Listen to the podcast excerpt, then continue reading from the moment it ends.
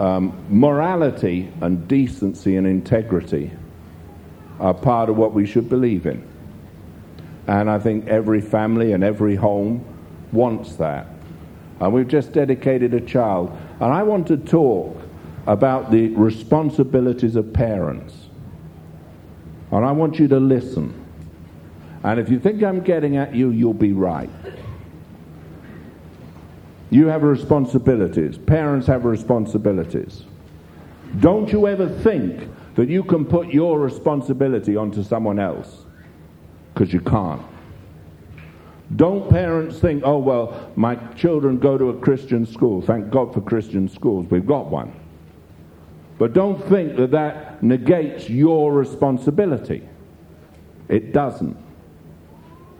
And don't think that modern day wisdom is any good. It's not.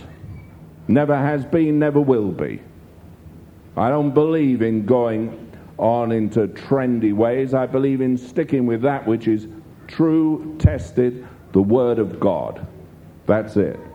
And um, all errors have come because people want to go and they want to reform things and they want to make them more simple, more day to day, more colloquial. I don't.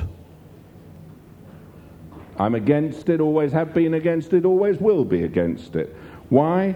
because I find that God laid down principles, and His principles are the right principles. We are Christians and have a right to our beliefs, and we should stand for them. There's nowhere where people should have a right to impose upon us morals that are not moral, ethics that are not ethical, and ways of life that we abhor and God abhors. We have a right to say we have freedom. We have freedom of choice. We have freedom of reason. There are some who stand up against the trend and speak out. But too many people keep silent, and unfortunately, the Christians have become a silent majority, afraid to stand up for what is true. And it's time they woke up. Because if you don't speak up and fight for what's right, you're going to get what's wrong. I want to deal with parental responsibility this morning. You've got a responsibility. Turn with me to Deuteronomy chapter 6. In a good authorized version, in Deuteronomy chapter 6, verse 1 Now these are the commandments, the statutes, and the judgments which the Lord your God commanded to teach you, that you might do them in the land whither you go to possess it, that thou mightest fear the Lord thy God, to keep all his statutes and his commandments which I command thee, thou and thy son and thy son's son, all the days of thy life that thy days may be prolonged. Now, who's it for? Thy son? And who? Thy son's son. You know what I love about it? God is concerned with families and generations. He's not concerned with just uh, um, today. And what we have is we have families that have no inheritance.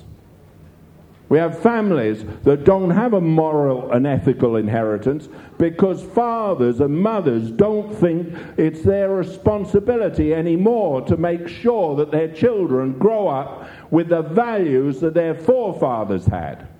They think that it's all right just to go with modern trends. Well, I want to tell you it isn't. And then he goes on and makes it plain. Hear therefore, O Israel, and observe to do it, that it may be well with thee, and that you may increase mightily, as the Lord God of your fathers hath promised thee, in the land that floweth with milk and honey. Hear, O Israel, the Lord our God is one Lord, and thou shalt love the Lord thy God with all thine heart, with all thy soul, and with all thy might. And these words which I command thee this day shall be in thine heart, and thou shalt teach them diligently unto thy children, and thou shalt talk of them when thou sittest in thine house, and when thou walkest by the way, and when thou liest down, and when thou risest up. Now, where would that be? Where is it going to be? Where do you sit in your house? At home. Where do you lie down? Where? At home. Where do you talk? At home. Where is the responsibility? At home. Isn't that right? Now, you might want to pervert it, but that's what God thinks. Who's responsible? Parents. You teach it to your children how? diligently. Is that correct or isn't it? Is that what the Bible says? Who's responsible? Who's responsible? Say, oh, well, I don't have time to do that. Well, you have time to watch television, you have time to mess around, you have time to do things that aren't worth doing. It's about time you had time to do what God says you should do. Isn't it? Hmm? You know, you can make time for what you want to do. Anyone makes time in their life for what they want to do. But God says, here, this is what you're going to do. You teach it diligently to your children. Don't you think you can opt out and say it's someone else's responsibility? It isn't, it's yours. If God gave you children and we've dedicated a child, the responsibility is for the parents for your children's children. You've got to teach them diligently all that God has said. First thing is to bring love, love to God. And this is the one when, when a man came to Jesus and he said, Well, what, what is the uh, greatest commandment? Thou shalt love the Lord thy God with all thy heart, with all thy soul, with all thy strength, and with all thy mind. And Jesus added mind there in the New Testament. That's what the Lord teaches. And thou shalt love thy neighbor as thyself. And it's so important to understand you have a responsibility before God. Don't ever think that you can give it over to someone else and say, well, it's all right, but it's someone else's responsibility. No, it's not someone else's, it's yours.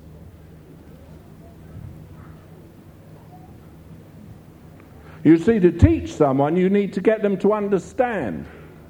They'll understand it, parents, if you live it. They're not going to understand it if you say one thing and live another. If you're a bad tempered grouch all the time, your children will learn how to be bad tempered and a grouch. Why? Because the life example they see doesn't match up to the Word of God. What you are is more important than what you say. Children will believe it when you live it. If you don't live it, why should they believe it? And you have a responsibility. God put that responsibility upon parents. How often I see children go wrong. I know where to look. Look at the parents.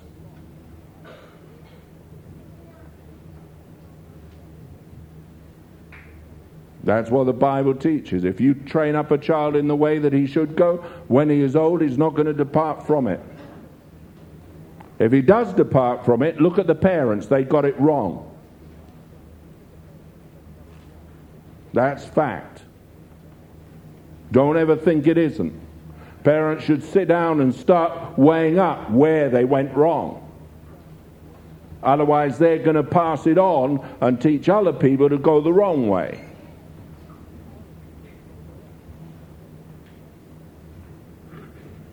It's your responsibility. You are responsible. God says so. Don't ever think you say, oh, well, I gave it to someone else, you know. It's not the school's responsibility. Children need to understand. You know, one of the beautiful things in a young life is they start asking the question why. They ask the question what, you explain it. I find today the modern idea is to get language so simple that, you know, it's in simple language. Well, I'm glad my children all learned the scriptures. They learned the good authorized version, and I tell you what, they learned how to understand what the words meant. Why? Because I told them what they meant when they didn't understand. I taught them in home. My wife taught them in home. My son still comes if he doesn't understand something. He's married, but he still comes, and so does my daughter. She's 29. In she's 30, isn't she? 29. 29. Okay, she is 29. And she'll still come and ask me. She's married. Married to a lawyer, so it's obvious she'd come and ask me. Uh, ask me, you know, well, what about this? What about that?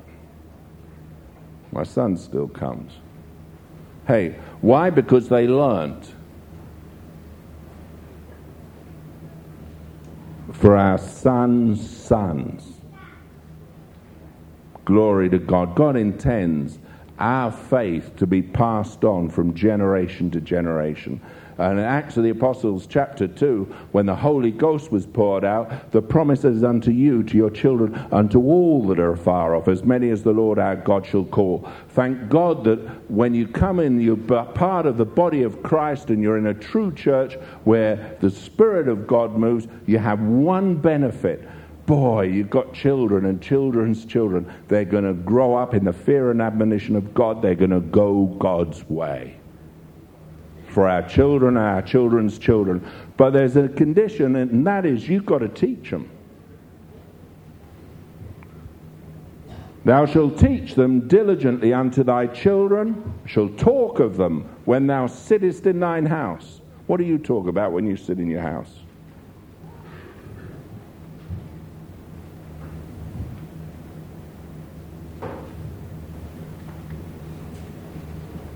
What do your kids hear? Do they hear the values of God or the values of the world? Do they hear the drivel of some modern jingoistic idea? Psychologists try and weigh up things. Let me tell you, learning, if you do it the world's way, fine. You can come up with lots of ideas of how people remember and learn. But I want to tell you, there's something they left out. He is called the Spirit of God. And when he moves, people have it written in their hearts. And that's the place you want something written. All these modern gimmicks of teaching aren't worth that much. I'm never going to have theatre in church. If you want to go to a theatre, go to a theatre. Don't have it in church. Why? I don't believe in it. I believe in the Word of God. It's the washing of the water of the Word that changes a heart and life. It's the Word of God, sharper than a two edged sword, divides between soul and spirit. That's what I believe in. Don't believe in anything else. If I want people to learn, they'll learn that. Church isn't for people who don't want God, it's for people that, hey, I want to know what to sit down and talk to my children about, don't you? Hello? Is that plain or isn't it? Whose responsibility is it to teach children? Whose? Don't you ever open your mouth and put it on someone else. Oh, well, my children go to a Christian school. It's their responsibility. No, it's yours. And don't say, I haven't got time. Make time. If you love your kids, you'll do it. Teach them what's in the book. I care what God says, don't you? Those are the only values that are worth having. Uh, then it goes on. You know, it says, Thou shalt bind them for a sign upon thine hand, frontlets between thine eyes, and thou shalt write them upon the posts of thy house on thy gates. And it shall be when the Lord thy God shall have brought thee into the land which he sware unto thy fathers, to Abraham, Isaac, and to Jacob, to give thee great and goodly cities which thou buildest not, and houses full of all good things, which thou fillest not, and wells digged, which thou diggest not, vineyards and olive trees, which thou plantest not, when thou shalt have eaten and be full, then beware lest thou forget the Lord, which brought thee forth out of the land of Egypt from the house of bondage. Thou shalt fear the Lord thy God and serve him, and shall swear by his name. You shall not go after other gods of the gods of the people which are round about you. Now, let me explain what it means in modern day parlance. When God brings you out of Egypt, and Egypt's sin,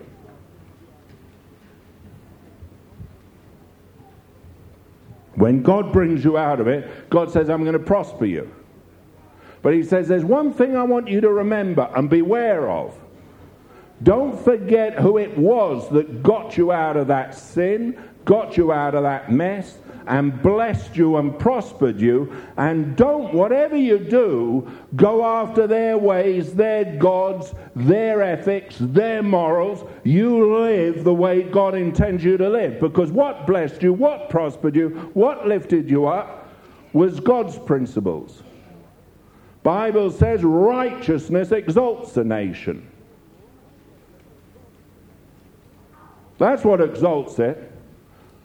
But when you become the prosperity, beware, don't forget. And in your life and in your family and in your home, don't forget who it is that lifted you up out of the pit.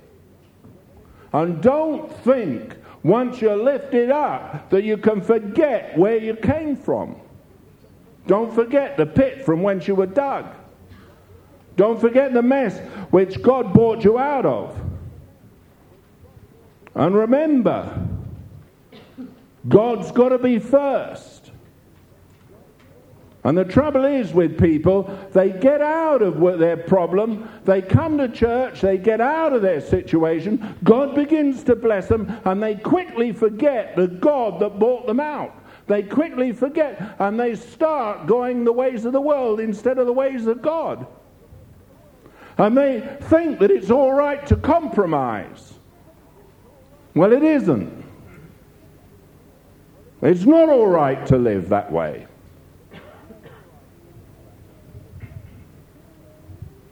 You've got a choice.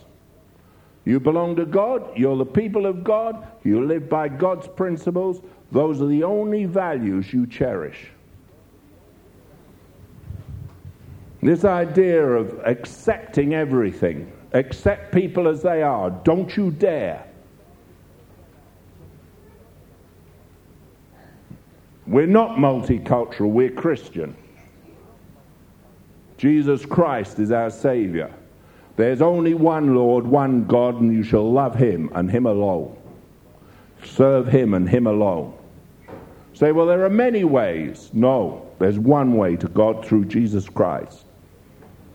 There are many values. No, there's one value. There are alternative lifestyles. No, there aren't. There's one way. Jesus is the way. We're Christians. We belong to Him. That's it.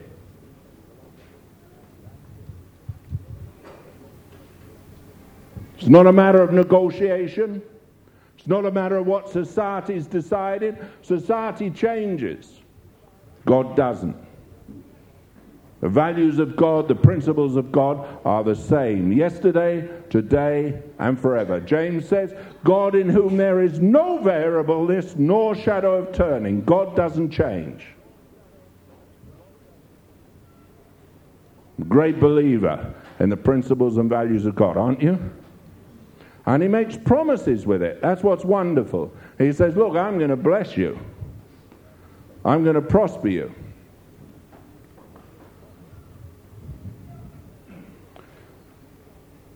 Verse 18 Thou shalt do that which is right and good in the sight of the Lord, that it may be well with thee, and thou mayest go in and possess the good land which the Lord sware unto thy fathers, to cast out all thine enemies from before thee, as the Lord has spoken. And when thy son asketh thee in time to come, saying, What mean the testimonies and the statutes and the judgments which the Lord our God hath commanded you? Then thou shalt say unto thy son, And then it goes on. We were with Pharaoh and tells the story. Hey, it's good to be able to recount how God met you, how God saved you, how God redeemed you, and why you believe in Christianity. Why you are what you are. You know, that's the most valuable thing. Most valuable thing in life is to have the way of truth, isn't it? And to live it. That's the most valuable thing. Now, our society wants to take it away from us. They want to tell us, oh no, you can't have that anymore. We're changing everything. Well, we're not.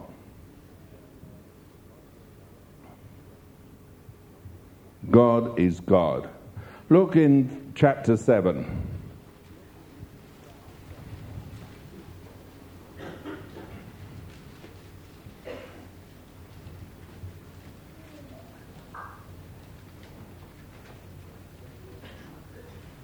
Uh, it says in verse 8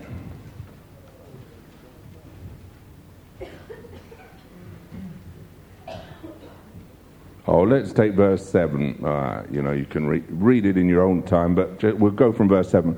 The Lord did not set his love upon you, nor choose you, because you were more in number than any people, for you were the fewest of all people, but because the Lord loved you, and because he would keep the oath which he hath sworn unto your fathers, hath the Lord brought you out with a mighty hand, and redeemed you out of the house of bondmen, from the hand of Pharaoh, king of Egypt.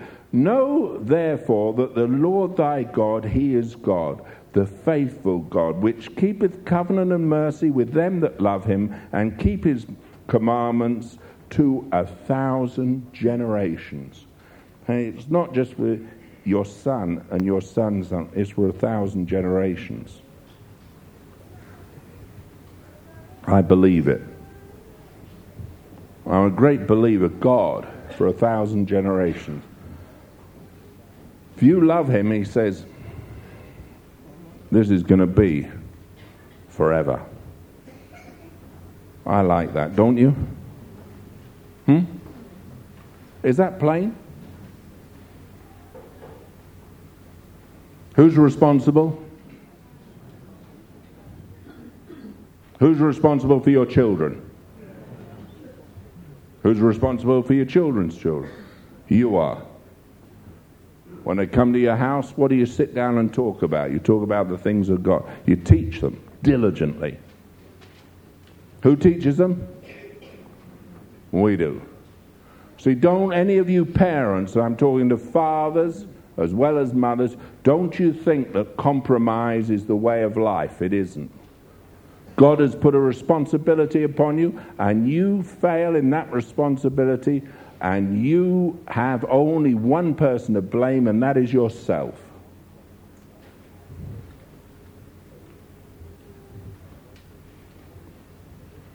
God said, This is the way that it's going to be amongst my people. It's how it's going to be. Now, it's a way of love starts off with love. You can't teach the ways of love without love. God help us when there's homes with no love. Teachers, when they teach, I'll tell you this if you're teaching children, they've got to know you love them before you can really teach them. If you don't love them, forget it. You're no right to be a teacher. Child learns quicker when a teacher can put his arms round them and love them. If you can't do that, don't teach. You've nothing to give. Because teaching is a way of love. The ways of a Christian life is a way of love. Christ, when he came, he had time for everyone. He had time for the little children. People said, oh, send them away. Don't ever get the idea children need to be children. Don't think you've got to make them grow up. They grow up because it's natural to grow up. They need loving. Don't you ever get austere with them. That's wrong. Doesn't help a child at all. When they know they're loved, you can discipline them easily. When they don't know they're loved, you know, it becomes a tyranny. Tyranny of temper. That isn't Christianity. It's not the way of God at all. I don't believe in it, I believe in love. God is love. Okay? Is that plain? If you're going to teach them, teach them with love. Because how can you express, and what you are is what you are. How can you express anything if you can't love? How can you explain God if you can't love?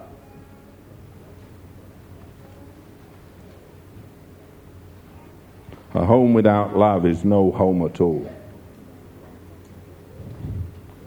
Goes on in verse 12 Wherefore it shall come to pass, if you will hearken to these judgments and keep and do them, that the Lord thy God shall keep unto thee the covenant and the mercy which he sware unto thy fathers. And he will love thee and bless thee and multiply thee. He will also bless the fruit of thy womb and the fruit of thy land, thy corn, thy wine, thine oil, the increase of thy kine, the flocks of thy sheep in the land which he sware unto thy fathers to give thee. Thou shalt be blessed above all people. Now, that is honestly the best thing that can happen, isn't it? You'll be blessed above all. Do you know one thing that I love? When God said, Hey, you're going to be my people, I'll bless you above all people on the earth. I find people say, well, as a Christian, you can't do this, you can't do that, um, you can't stand up for what's right because, you know, you can't get on in the world. Well, I want to tell you, if you want to get on in the world and be blessed above all people, live God's way, stick uncompromisingly to God's principles, and you will be blessed above all people in the earth. Don't believe the lie that you need to take the world's ways and the world's methods to be blessed. That is not true. That's their gods. They're gods of money, they're gods of wealth. I was talking over in America with some leaders, church leaders, and I said the trouble is that what we have today is a gospel of health and wealth which has left out conversion. A changed life, a new life. God just doesn't want you to have health and wealth. You can have that and end up in hell. It's a new life in Jesus Christ, and you've got to live God's way. People have got to know that there's no compromise in your life. You believe God, you're going God's way, those are God's principles. You will not compromise. God says, if you'll do that, I'm going to bless you above all people. That's good, isn't it? I believe it with all my heart. But there are people of God who can stand true in the midst of it all. Amen. And God says, Hey, I'm going to bless you. Out of all peoples, I'm going to bless you. It's nothing to do with race, color of skin, or nationality. It's to do with Christ and to do with God. I'll bless you above all nations. It's amazing how people corrupt, corrupt and, and want to compromise themselves. Look at this. Uh, it goes on. There shall not be male or female barren among you, or among your cattle. And the Lord will take away from thee all sickness, and will put none of the evil diseases of Egypt which thou knowest upon thee, but will lay them upon all them that hate thee. Verse 23 But the Lord thy God shall deliver thee that deliver them unto thee, and shall destroy them with a mighty destruction until they be destroyed. It's called your enemies. God is the one who fights for us. God is the one who will do it. And I've, I've just read scriptures from out of there, but you, you sit down and read when you get home.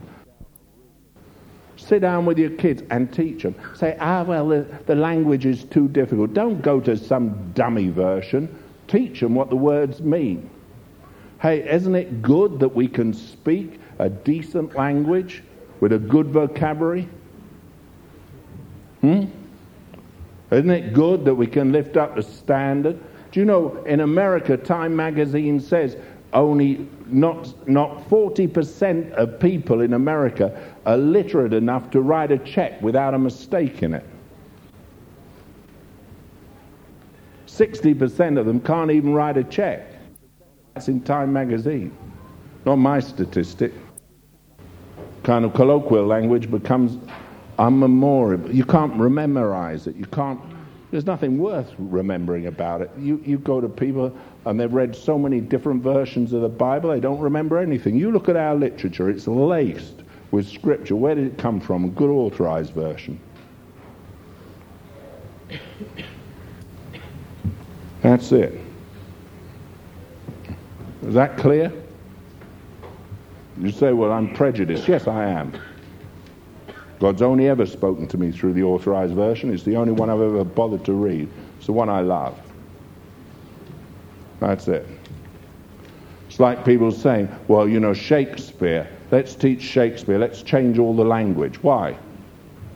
Wouldn't be Shakespeare, would it? If it wasn't to be or not to be, that is the question. Put it in modern colloquial. I wonder whether it's going to happen. So that's more understandable. Look on in, in Malachi, coming to the end of the, the time where the children of Israel had gone away. And look at this, right at the end, Malachi, just before Matthew.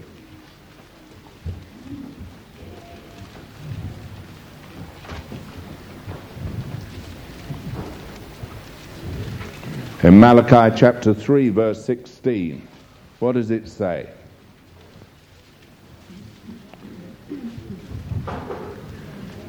Then they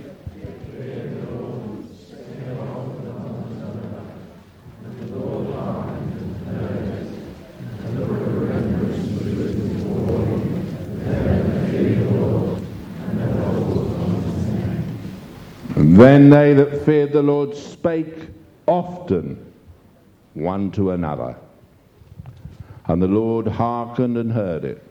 Hey, the Lord heard that people were beginning to get back to the values that counted. And a book of remembrance was written before him for them that feared the Lord and thought upon his name. It's a wonderful thing when a family the most important thing in a family's life is the ways of God. That's what a Christian is. Not, not someone who goes to church on Sunday. It's not what you are in here that counts, it's what you are when you walk out that door, seven days a week. This is just an interlude to hear the word of God. But how you live is what counts. In your home, when you sit down, teach diligently your children hey, your children should learn the ways of God in your home. When you sit down at your table, when you lie down, the thing they should find most of all from you is the ways of God. Shouldn't find the ways of the world. I, I find some people, the only thing they're interested in is money, wealth. Someone talked to me, a businessman talked to me, and he said, Ah, well, you know, looking at it from a business point of view, you can't as a Christian. As a Christian, there's only one way to look at everything in life. That's from God's point of view. Is that clear? There isn't a business way and a God way. There's God's way, which is my way because I'm a Christian.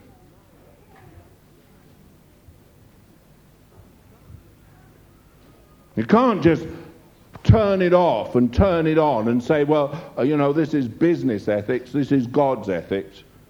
That's, that shows you're not really a Christian at all. You're a heathen. You go to church on a Sunday, but you live like a devil on a Monday.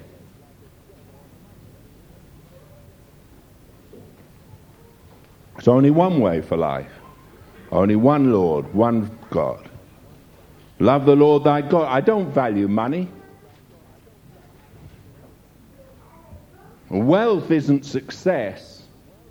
Any fool can have a big house with a fat mortgage. Any fool can have a fancy car if he gets it on leasing or on hire purchase.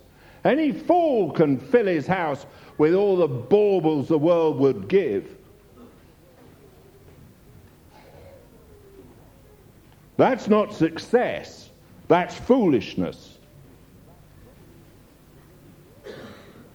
Because in the end, you'll end up worshipping those things more than the God, Lord God. Doesn't mean you can't have a nice house. Of course you can. Doesn't mean you can't have a nice car. Of course you can. God said He's going to bless you above all people. And so everyone's going to know it. They'll see it. That's not what I'm talking about. What I'm talking about is where's your heart? If your heart's 100% for God and you live for God, then you'll get those things without the curse. But the people that worship those things, they get them. But there's a curse attached. We're God's people. We want to live His way. And here they are in Malachi, they're finally getting back to sitting in their houses and talking often about the things of the Lord. Suddenly they've gone back and the switch has come back. They've gone away, they've gone into idolatry, they've gone into the customs of the world, they've gone into all the nonsense in the world. And God brings them back. God's way is the only way. I'm a believer. Is that clear? Dedicated child, you bring children up in the fear and admonition of God all you parents, talking to you all. Wonder what your children grow up thinking is most important in life. What do they value most? They'll value what you value. They'll learn more by your lifestyle than by your words. They'll see in you just what your values are. And if you don't have those values that God intends you to have, you're going to destroy them. But God promises for the people of God for a thousand generations blessing. Hey, that's worth having, isn't it? Hmm? Hey, God says, I'll lift you up above every other people on the face of the earth. That's good. Now you say, well, that's old covenant. Yeah, we've got better promises, a better covenant.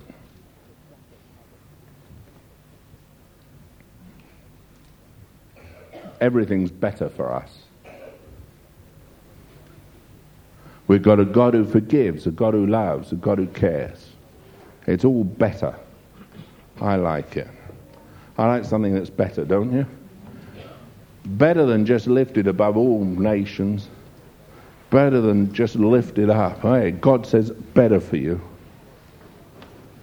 There's forgiveness, cleansing, there's a cross. 2,000 years ago, Calvary. Jesus came, bled, and died. You know you can live this way now because you have the power of the Spirit living within you. The Holy Spirit didn't come just to make you speak in tongues. Thank God for the gift of tongues. that doesn't make you a Christian because you're a tongue speaker. The Holy Spirit came that Christ might be in you. That the life you live, you live by the faith of the Son of God. He came to change you and transform you. He came that you might be everything. Do you know my Bible says that a liar will have his part in the lake of fire and brimstone? Lying, exaggeration, deception. God says there'll people come in in your midst, they'll be like spots in the feast. You'll spot them too. He walks in the door. Anyone's free to walk in the door. Doesn't mean he's a Christian. Don't think just because they come here, they're going to live a Christian life. No, that's not it.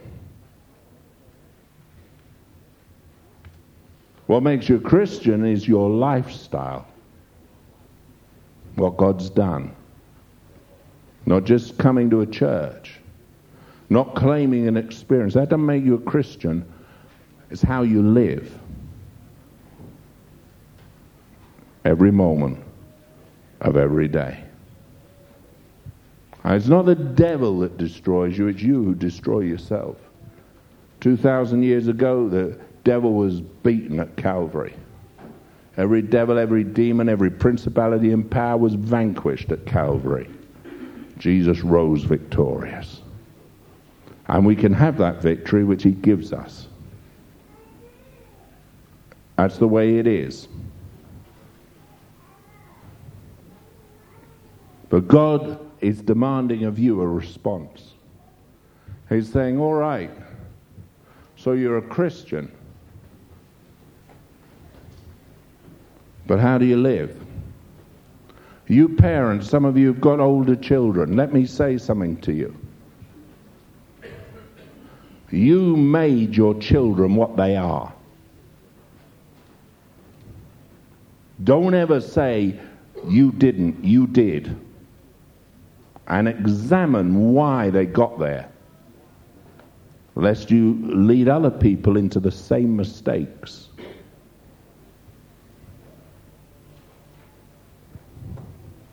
God promises it for a thousand generations. He cannot lie. I'm a believer. God is true and faithful. In Deuteronomy, it speaks of his faithfulness, his truth. You can make excuses. You can say, oh, well, you know, they might have gone wrong, but in the end, no.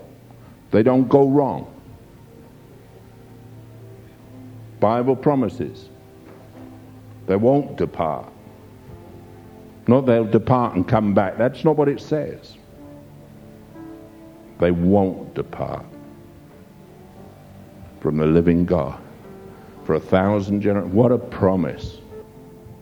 What a wonderful promise of God for your sons and your sons' sons. I want to talk of it when I lie down, when I wake up. I want to talk of it when I sit in my home. The wonderful ways of God. God says, I'll, I'll raise you up above all people. I'll bless you. I'll keep you. What a promise and do you know this is to the children of Israel, and we've got better promises, a better covenant, an everlasting covenant.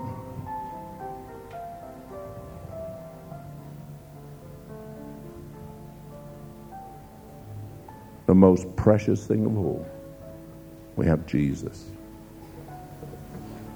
the Messiah.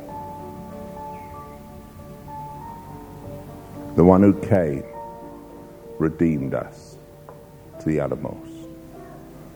The one who loves us, cares for us. God said, I'll take away sickness from the midst of you. I'll just remove it.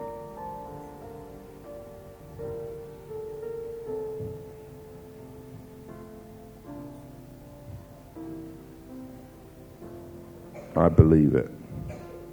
I believe in the healing power of the healing God. I think it's the most wonderful thing of all.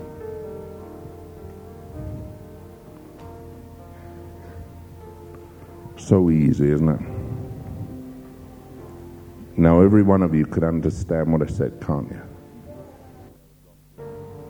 We have a gospel that's true, mighty, mighty through God to the pulling down of the strongholds of the enemy. We have a conquering king, King of kings, Lord of lords. He's risen, he's alive, lives in me. To a thousand generations, a promise. Amen. Do you believe it? Is that plain enough? Father, I just thank you that one of your promises was you'd heal the sick. And Lord, this day I just lift every need to thee. Lord, I curse every disease, every bondage, and I just pray you'll speak the word of life into these bodies. Quicken them. Fulfill your promises in Jesus' name. Loose every fetter, break every chain Open every heart. And Lord, let the words that have been spoken this day be like fuller's soap and refining fire. Let them work in every heart. Lord, let the challenge of life work in every heart that we might be the people you want us to be and live the way you intend, I pray. In Jesus' precious name. Amen. Amen.